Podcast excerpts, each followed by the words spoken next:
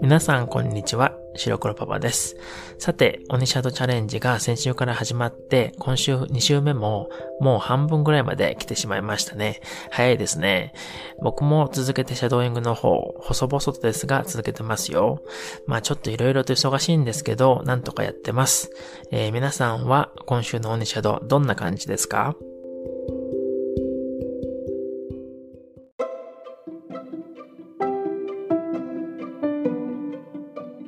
ツイッターの方で皆さんの報告をいろいろ見せてもらってますので、続けられている人も結構いるようですし、頑張ってくださいね。とにかく続けることが一番重要です。なので、忙しかったり大変だったら、その日の回数を減らすとかして対応するのでも大丈夫だと思います。えー、とにかくやめてしまったら結果は出ないですし、今までの努力が全部無駄になってしまいますからね。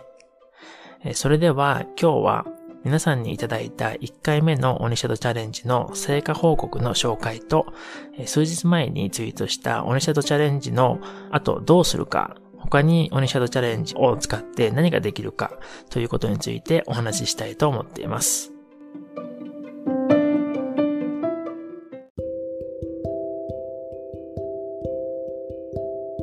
まずは、オニシャドチャレンジの成果報告の紹介から始めますね。えー、成果報告の方は、アメリカの他もカナダやスペインなどヨーロッパの方々からも7日目の録音をもらったんですけれども、えー、全体的には皆さんかなり僕の録音に近い形で言えるようになっているという印象で、きっと毎日練習してくれたんだろうなと思っていました。えー、中には、まあ一応知らない人だし、恥ずかしいしというのもあって、ちょっと送るのは躊躇しちゃうなという人もいたとは思うんですけれども、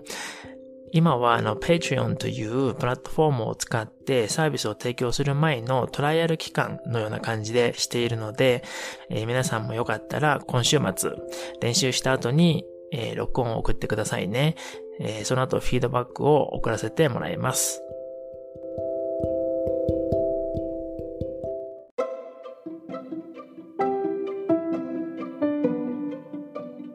僕がレッスンをしている生徒さんには、第1日目に練習を始める前と、最終日に練習した後の録音を2つ送ってもらったんですが、みんな上手になっててすごく嬉しかったです。やっぱりみんな1日15回という量のシャドーイングは今までしたことがなかったみたいで、オネシャドーチャレンジという風にして、具体的に何をどのくらいの量するかというのを決めて始めたのは良かったなと思いました。やっぱり色々明確にしてあると皆さんも取り掛かりやすいですよね。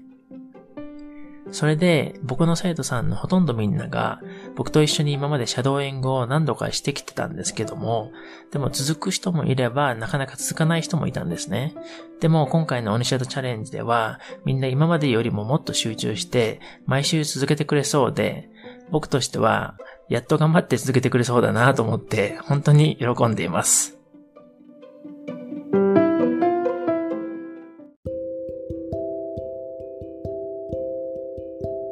そして第1週目から嬉しい結果というよりはどっちかというと驚きの結果が出ていましたのでご紹介したいと思います。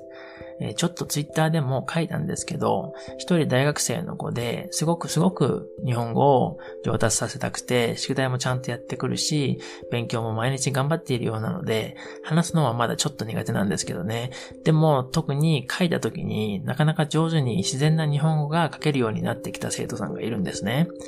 それで、彼はそのために今まで何をしてきたかというと、レッスンの最初に、まずは僕とテキストチャットをする時間がいつもあるんですけど、それをもう結構長い間、多分ほぼ1年ぐらいかな、僕と一緒に続けてきているので、もう書く文章だけ見ると結構日本語ができる人が書いているように見えるんですね。でも、彼の今の実際のレベルはまだ JLPT 受けていないのでわからないんですけど、使っている教科書は N3 なんですね。でも、書いた時の日本語の漢字だと、N2 とかに合格している人たちよりも上手なぐらいで、自然な日本語が書ける時も結構あるんですね。それで、もちろんテキストチャットはレッスン中なので、間違っている文章は僕が直しますし、文法や単語の説明とかもするので、最後には彼が言いたかったことを自然な日本語で言うにはどうしたらいいか、というのもちゃんと分かってレッスンを終えるんですね。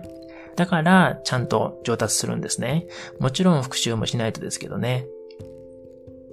でも、彼の最大の弱点が、なかなかイントネーションが上達しないことだったんですね。シャドーイングもいろいろ試して、いろいろ録音もゆっくり話したのとかも送って、何ヶ月も続けてきたんですけど、いつ聞いても全然良くなってなくて、もうこんなこと言ったらちょっとダメなんですけど、ちょっと無理かもなーって思ってしまうぐらいだったんですね。その人は音程が上がるとか下がるとかがわからないんですね、基本的に。例えば僕が説明しても、音が上がってるか下がってるかわからなくなっちゃう感じになったんですね。だからこれはちょっと厄介だなーって感じだったんですよ。正直に言うと。でも、文章の全体的な流れとか、単語一つ一つの流れの方は、メトロノームを使って練習するようになってからは、随分マシにはなって、えー、日本語がどういう風なペースで話される言語かっていうのも、理屈としては分かってもらえるようになったんですね。それで練習を続けて、いい流れで読んだり話せるようになってきたんですね。でも、やっぱりイントネーションだけはもうバラバラで、なかなかできなくてダメだったんですよ。そんな中、今回、オニシャドチャレンジが先週から始まって、彼も毎日15回、1週間毎日続けるっていうのを始めて、最初に送ってもらった録音では、やっぱりイントネーションが一番ダメで、1週間経ってもあんまり彼の場合は変わらないかもしれないなって正直言うと思ってたんですけど、えー、送ってもらった最後の録音を聞くと、今までで一番上手なくらいで、95%ぐらい正確に綺麗に言えてたんですね。それで僕もびっくりして、思わずどうやってやったのって聞いちゃって、そしたら、今までシャドーイングはしてきたけど、オニシャドチャレンジを始める前は、1日15回も練習したことはなかったって言うんですね。だから、例えば彼みたいに音程がわからなくても、なかなか自然な日本語のイントネーションとかでききない人でも、やっぱり量をこなせば、彼みたいに上達するってことなんですよ。だから、1日15回を1週間続けたら、皆さんも絶対上手になると思うんですね。言い方は悪いんですけど、彼でもできたので、多分ほとんどの人ができるようになると思うんですね。本当に言い方悪いんですけど、まあでも、あの、もうこのことは彼ともすでに話してあるので大丈夫なんですけどね。えー、ちなみに彼はオニシェドチャレンジ以外も僕のポッドキャストを全部聞いて少しずつディクテーションを始めてそれを英訳して、えー、スクリプトも全部覚えることをしてるんですね。要するにディクテーションは聴解の勉強になって英訳は読解の勉強、シャドーイングしてスクリプトを覚えるのは聞くのもそうですけど話すのにもすごく役に立つんですね。まあそういうわけで、とにかくびっくりして嬉しかったので、これはぜひ皆さんにもオニシャドチャレンジを1週間やりきった人の体験として聞いてほしかったので、正直に僕が思ったことや印象について話すことにしました。え、何回もしつこいんですけど、やっぱり1週間、毎日15回ぐらいやって、合計100回ぐらい練習するのを続けたら、皆さんきっと今まで勉強した中で一番今年は日本語が上達すると思うんですね。ちょっと最初は信じられなくても、嘘だと思ってもやってみて、皆さんも体験してみてくださいね。え、みんなが頑張ってるのを見てて、僕もちょっとやる気がまた出てきたので、どういう風に今後変わるか、スペイン語とかフランス語とか、多分英語でも、他のことでも、毎日コツコツ積み上げるというのを、今年はずっといろんなことで試してみたいと思っています。もちろん何でもコツコツやっていくと成果が出るっていうのはみんなわかってるとは思うんですけど、なかなか何をどうやってやったらいいか、特に新しく始めるときはわからなかったりしますし、続けられる環境がなかなかなかったりすることもあると思うんですね。だから成果を見ないまま、その前にみんなやめちゃうことが多いんですよね。僕も含めてですけどね。えー、なので、オニシャドチャレンジは僕的には自画自賛な感じなんですが、勝手にすごく当たりだったなと思ってるんですね。これで毎週みんなで続けていければ、きっとみんな今年の終わりまで待たなくても、夏頃までにはすごく上達したのを実感することができるんじゃないかなと思ってるんですね。そう考えるとちょっとワクワクしてきませんか？えー、やっぱり何でも続けないとですよね。当たり前だけどなかなかできない。けど皆さん頑張りましょう。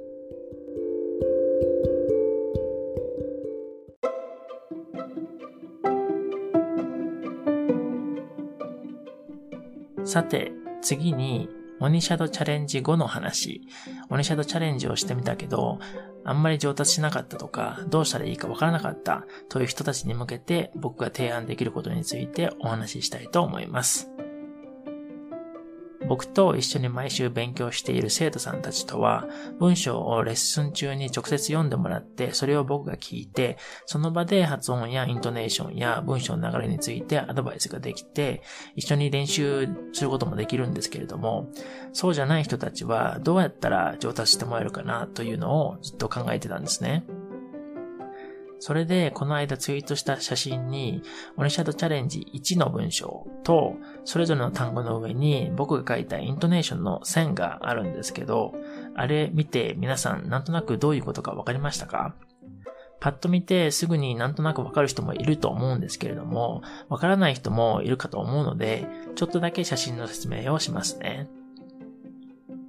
まず、写真の中に線以外にもいろんな色のハイライトがしてあるのも見えますよね。あれは、まあ今回の文章はそれほど難しくないので、ハイライトなしでもわかる人もいるかもしれないんですけど、例えば長い文章だったり、もっと複雑な文章だったら、こういう風に色分け、カラーコーディングですね。すると、文章の構造がわかりやすいかなと思うんですね。時々ちょっと文法によっては色分けするのが難しい時もあるんですけどね。まあでも僕がフランス語やスペイン語を勉強する時もこんな風にして色分けしたりしています。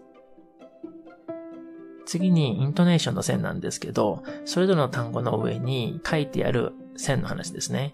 例えば最初から見ていくと、前回の試験はという言葉の上に下に向かって引っ張ってある線がありますよね。これは見た通りなんですけど、イントネーションが下がるという意味なんですね。つまり、前回ので、前回のとか、前回のとかではないという意味なんですね。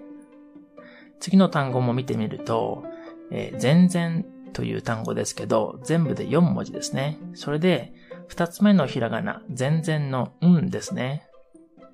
そこから上がって、残り全部同じ音程なんですね。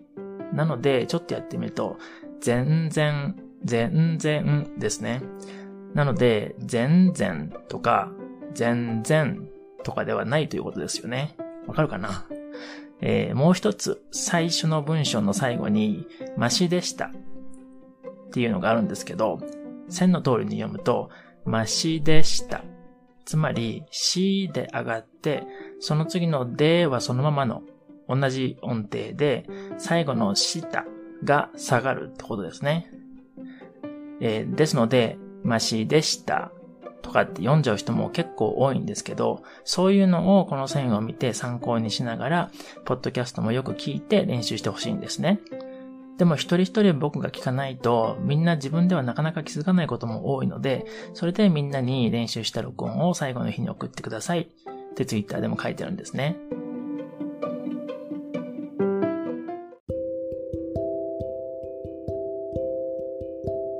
というわけで、今回ももう長くなっちゃってるので、このぐらいにして、でも実は話したいこと多すぎて、他にも色々アイデアはあって考えてはあるんですけど、また次のポッドキャストでお会いしましょう。それじゃあ、またね